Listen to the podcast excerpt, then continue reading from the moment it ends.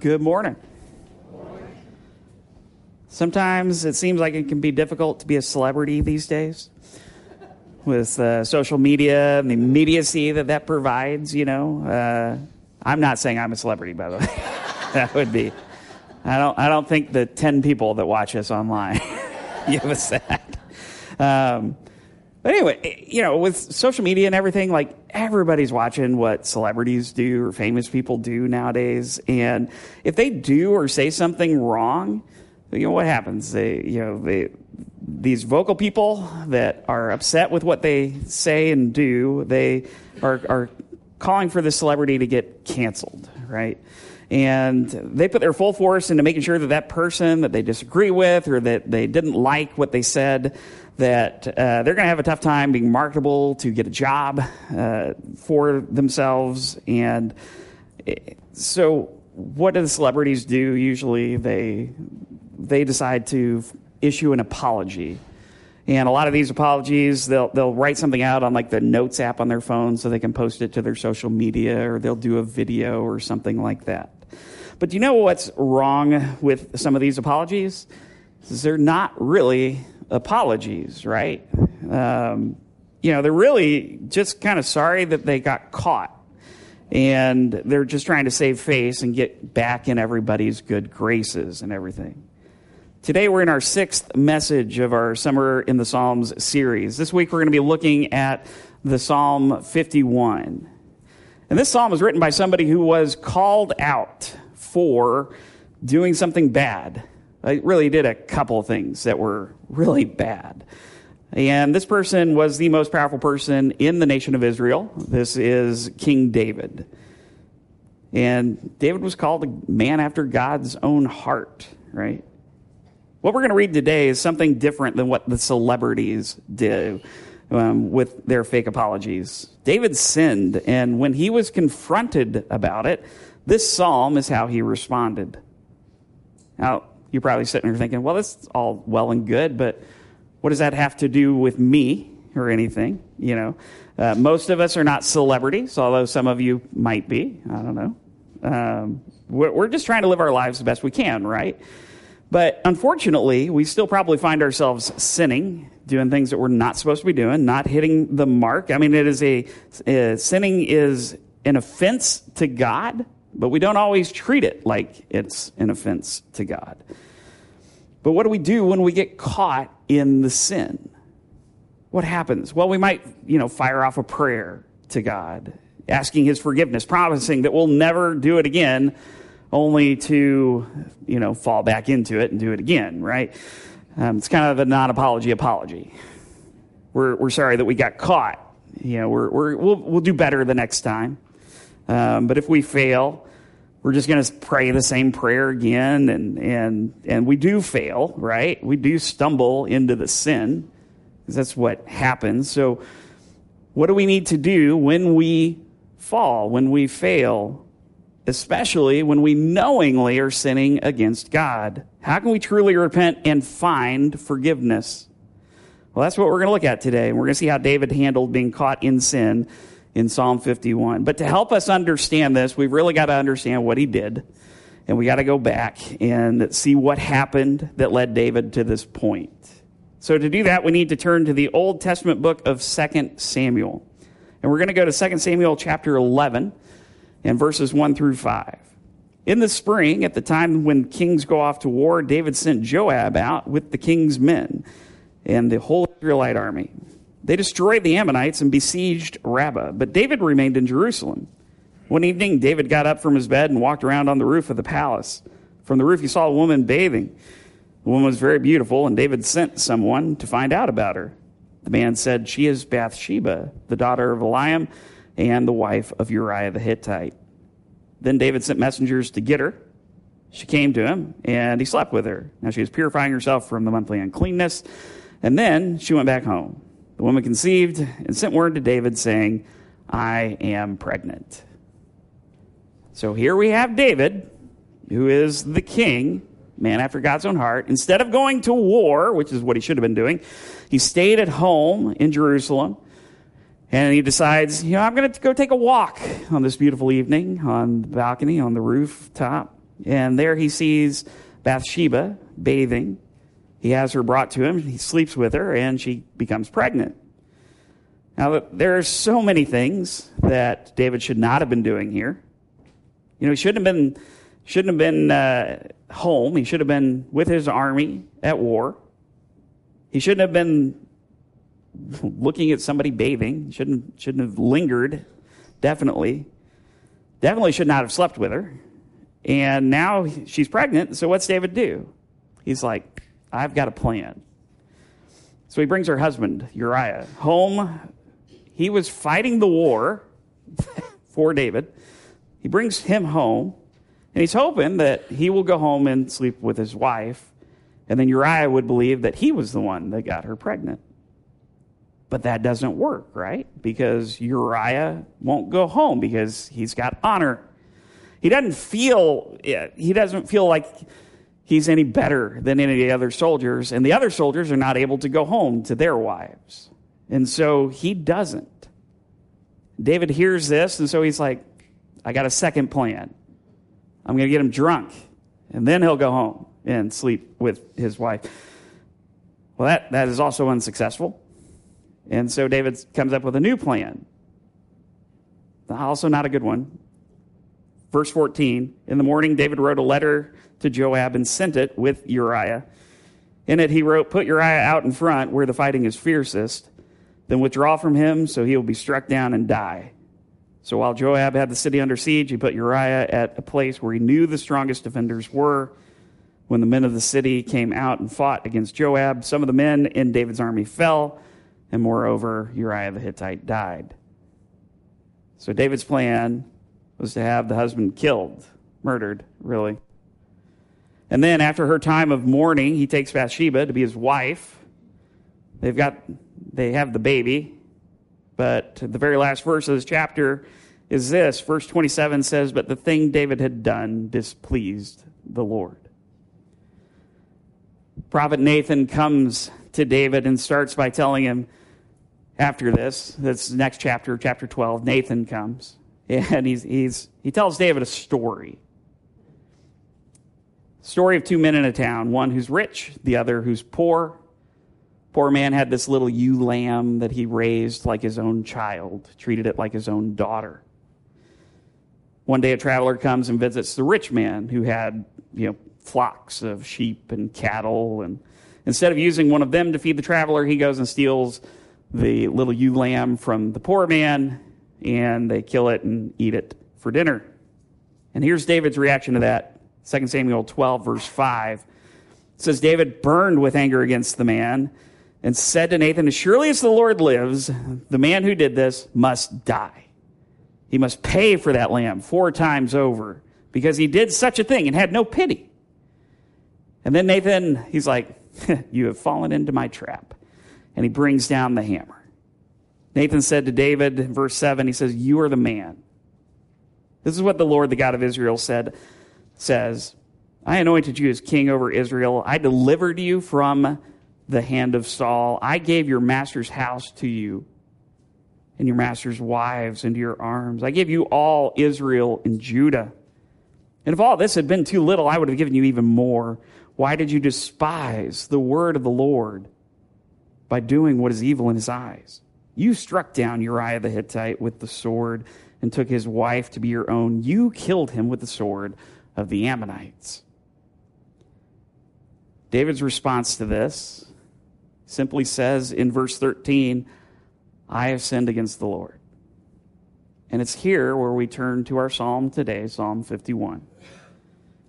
What we're going to see in this psalm is David seeking both forgiveness from God and seeking transformation by God. And so let's get into this in Psalm 51, verse 1, where we're going to see that unlike the fake apologies, the non apology apologies that we see, that we talked about, David knows exactly what he did, and he earnestly seeks forgiveness from God. So he starts in verses 1 and 2 by asking for God's mercy. Verse 1 Have mercy on me, O God, according to your unfailing love according to your great compassion, blot out my transgressions. Wash away all my iniquity and cleanse me from my sin. See, David knows God. Right? He is a man after God's own heart. He knows God, but he also knows God's character. He knows of the Lord's unfailing love and great compassion, and he is going to lean on that heavily. David knows that God is not like us, who, you know, we tend to withhold our forgiveness a lot of times because of a grudge or something like that. I read a story of two sisters named Alice and Mildred who had a 30 year feud. On Mildred's 70th birthday, Alice, who was 75, felt, felt a pang of remorse, but it passed. Later, though, when she heard that Mildred was ill, she felt like she needed to visit her sister. From her sickbed, Mildred looked sternly at her sister, and at last she said in a faint voice, The doctors say I'm seriously ill, Alice. If I pass away, I want you to know that you're forgiven. But if I pull through, things stay as they are.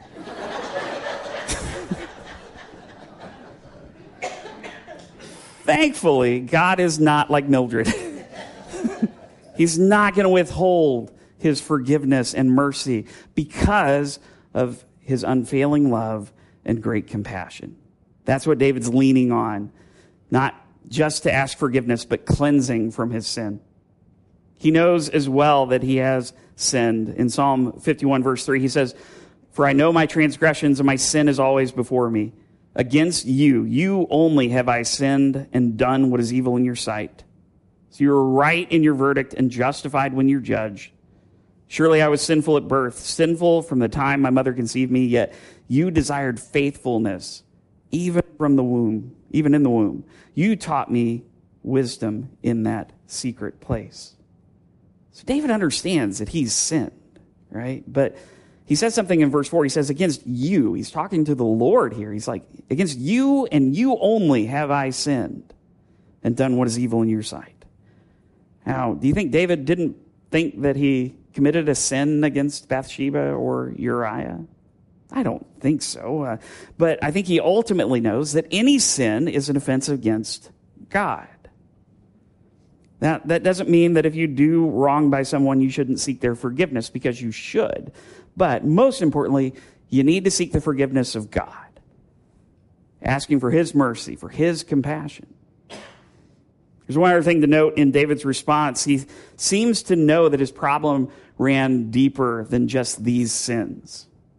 He says, Surely I was sinful at birth, sinful from the time my mother conceived me. As human beings, we've inherited from Adam and Eve a nature of sin. That's what David's acknowledging here, and he knows that in order to overcome that nature, he's not going to do that on his own. He needs to be transformed by God, which is what he seeks to do in the next part of the psalm. Pastor Tony Evans tells the story of a man who had a clock hanging on the wall of his office, but the hands on the clock could never seem to keep the right time. Something was always off with the hands. So he put a little sign under it that said, When you look at this clock, please don't blame the hands. The problem is on the inside. And the same is true for us, right? A lot of us are like that clock. The hands just can't seem to keep the right time. Our actions are off track. And so we we try to fix the external things, but we're not fixing what's in here. We're trying to fix the actions, but we're not fixing our hearts because we can't fix our hearts. That's got to be God.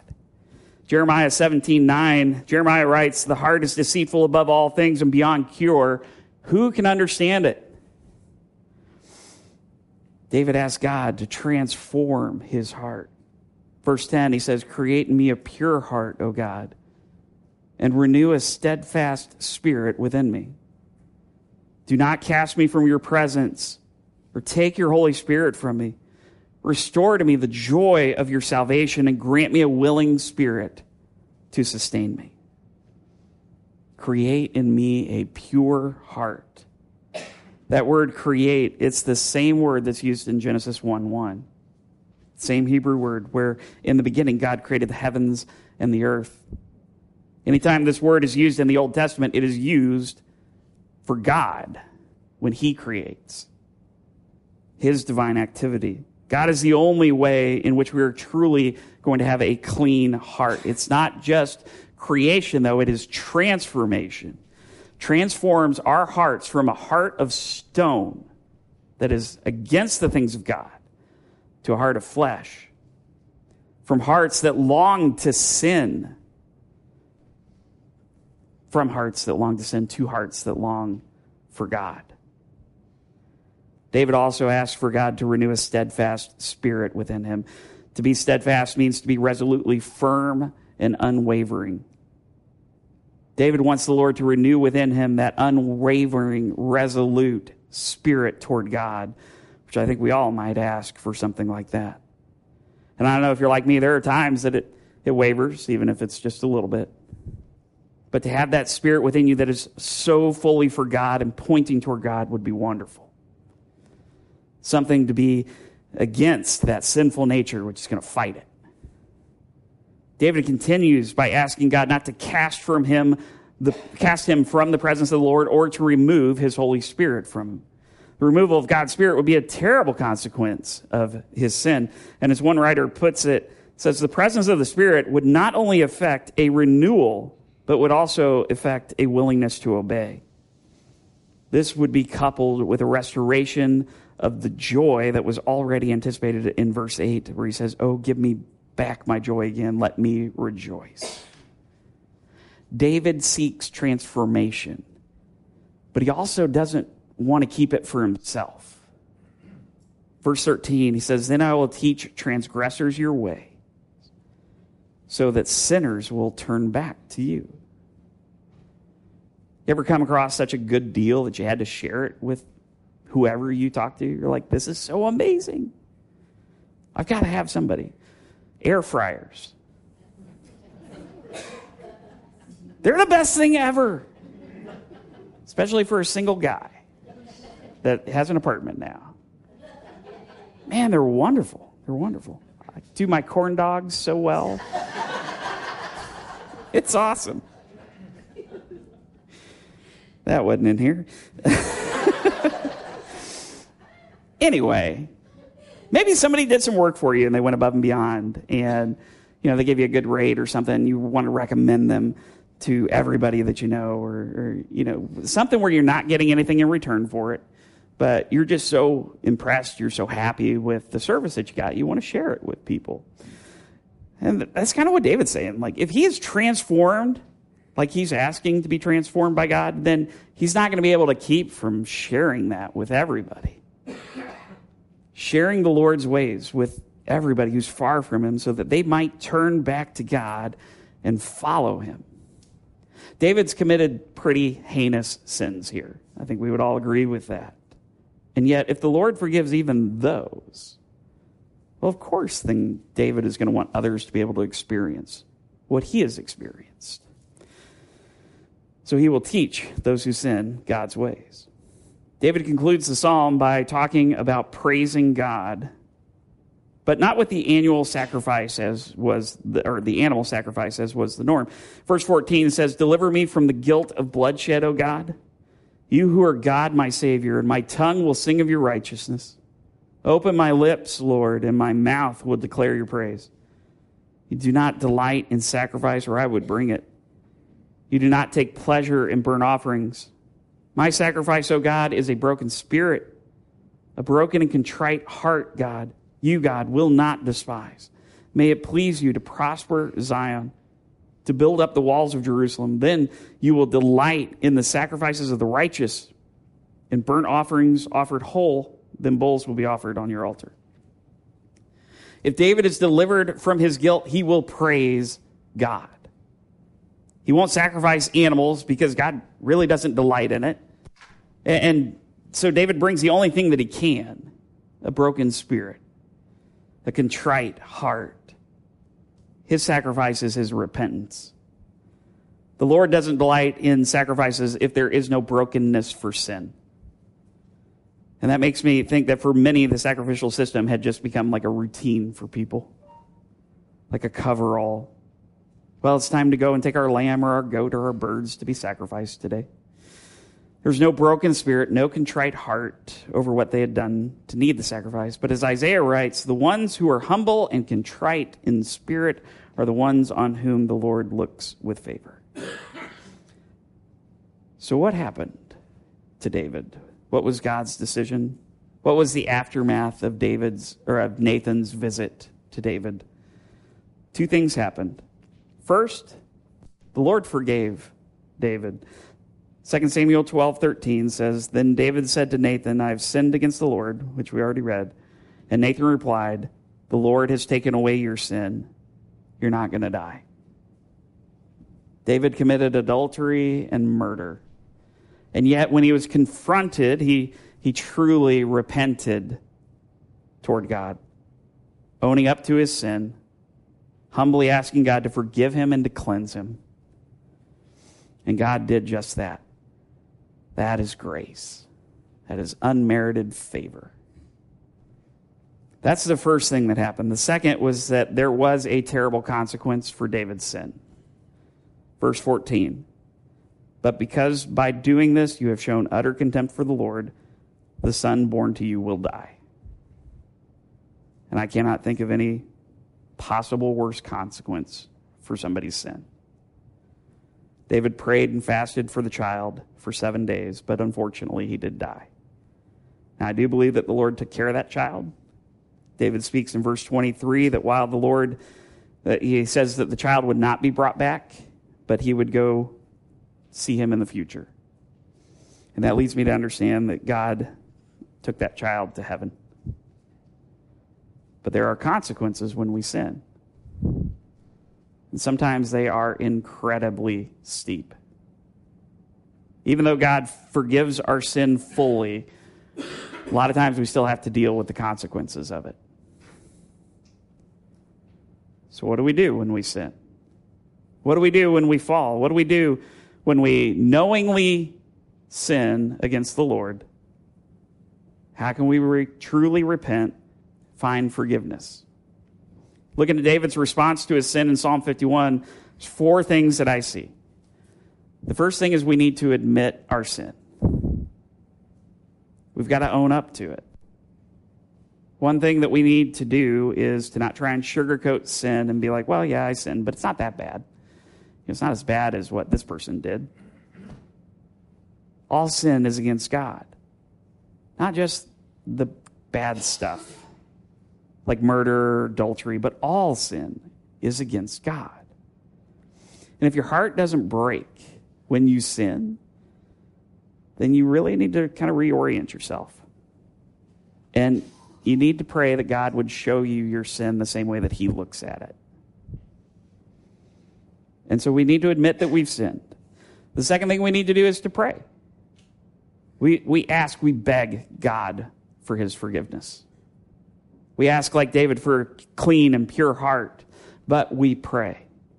We go to the Lord because He's the only one who's going to be able to forgive us our sins. And we're going to sin. Unfortunately, that's our nature. Like it says, though, in 1 John 1, verse 8, it says, If we claim to be without sin, we deceive ourselves and the truth is not in us. But, verse 9, if we confess our sins, he is faithful and just and will forgive us our sins and purify us from all unrighteousness. So we admit the sin, we pray. Third thing, we teach. When we're forgiven, we've been given such a gift. And I hope that you want others to know that gift as well. So you want to teach them, you want to share it with them. Like David, we need to go to others, people distant from God, telling them what the Lord has done in our lives so that they might experience the same forgiveness that we have. They might turn to the Lord. The fourth and final thing that we need to do is to just truly repent and to stop sacrificing things that don't really matter. It's kind of that non-apology apology. It's like, Lord, if you'll forgive me, I'll never do this again. Anybody, anybody ever said that in their lives? Anybody immediately do it again? you say things like, oh, I'll read my Bible more if you, if you get me out of this. I'll pray more. I go to church more. And that lasts for a day or so. And those things are good things. But ultimately, it's just words, right? Repentance is when you do a full 180 turn from your sin, away from your sin, and you're turning toward God. Quit trying to offer anything other than that to God. So we admit our sin, we own up to it, we pray, we teach, we repent. And like we said, we can trust that God is faithful and will forgive us and purify us from all unrighteousness. And why would he do that? Because he loves us. He sent his son Jesus to die for us, for our sin. 1 John 2, verses 1 and 2 says, My dear children, I write this to you so that you will not sin. But if anybody does sin, we have an advocate with the Father, Jesus Christ, the righteous one. He is the atoning sacrifice for our sins. And not only for ours, but also for the sins of the whole world. Jesus went to the cross to be the perfect sacrifice for our sin. Now, that mean that we keep living in sin and we take advantage of God's grace? Romans 6 1 through 2 says, What shall we say then? Shall we go on sinning so that grace may increase? By no means. We are those who have died to sin. How can we live in it any longer? Don't cheapen God's grace by continuing to live in sin admit it, pray for the Lord, pray to the Lord for forgiveness, help others who are still living in sin and, and repent. Do that 180 turn. Christ already paid the price for it once for all. So be free. Live free. You don't have to let that burden of sin weigh you down live in the freedom that we have in Christ Jesus. I want to close with another passage from Romans 6. It's verses 11 through 13, where it says, In the same way, count yourselves dead to sin, but alive to God in Christ Jesus. Therefore, do not let sin reign in your mortal bodies so that you obey its evil desires. Do not offer any part of yourself to sin as an instrument of wickedness, but rather Offer yourselves to God as those who have been brought from death to life. And offer every part of yourself to Him as an instrument of righteousness. And, you know, I'm, I'm in there with you with needing to hear this even today. It's like there are things that I have continued to fall into, and I'm like, what the heck am I doing? I'm just not just not turning. I'm, I'm doing the the non-apology apology. Not turning toward it, not turning away, not turning fully toward God. Where it's like, yeah, but this is kind of fun over here. And it's like, it doesn't matter because that's what's better is with the Lord. Amen? Would you pray with me? Heavenly Father, Lord, we know that you are better. You are absolutely what is best for us. And what you say is best for us is what we need to live in. And I know that I, I, I have, I'm very sure that there are people here today who are dealing with sins. Sins that they may have thought that they'd conquered, but keep popping back up. Things that Satan whispers in your ear saying, ah, you can never get rid of that. You're never going to overcome that. To which we say, yeah, you're right. I can't. But Father, you can. You change that heart from a heart of stone. You create in me a clean heart, a heart that is driven to you. You fill us with your Holy Spirit. And, you cleanse us, Lord. I pray that you would so help us to live in that reality. Because that is not burdensome, as many people try and make it. It is not. It is freedom.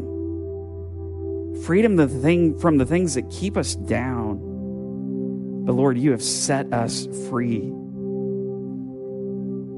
Because, like we've said, I think it was last week, Jesus' burden is light. And he will walk alongside us just as he went before us on the cross to take our sin there, to nail it to that cross, and then to leave it there, conquered. Lord, we come to the point in our service where we we remember what he did on the cross with our time of communion, with the bread representing the body that was broken, the juice representing the blood that was spilled as he died there, and he was buried. But then three days later, he rose again. And now he sits at your right hand, Lord, advocating for us. And we thank you, Lord. We praise you, Lord. And it's in his name that I pray. Amen.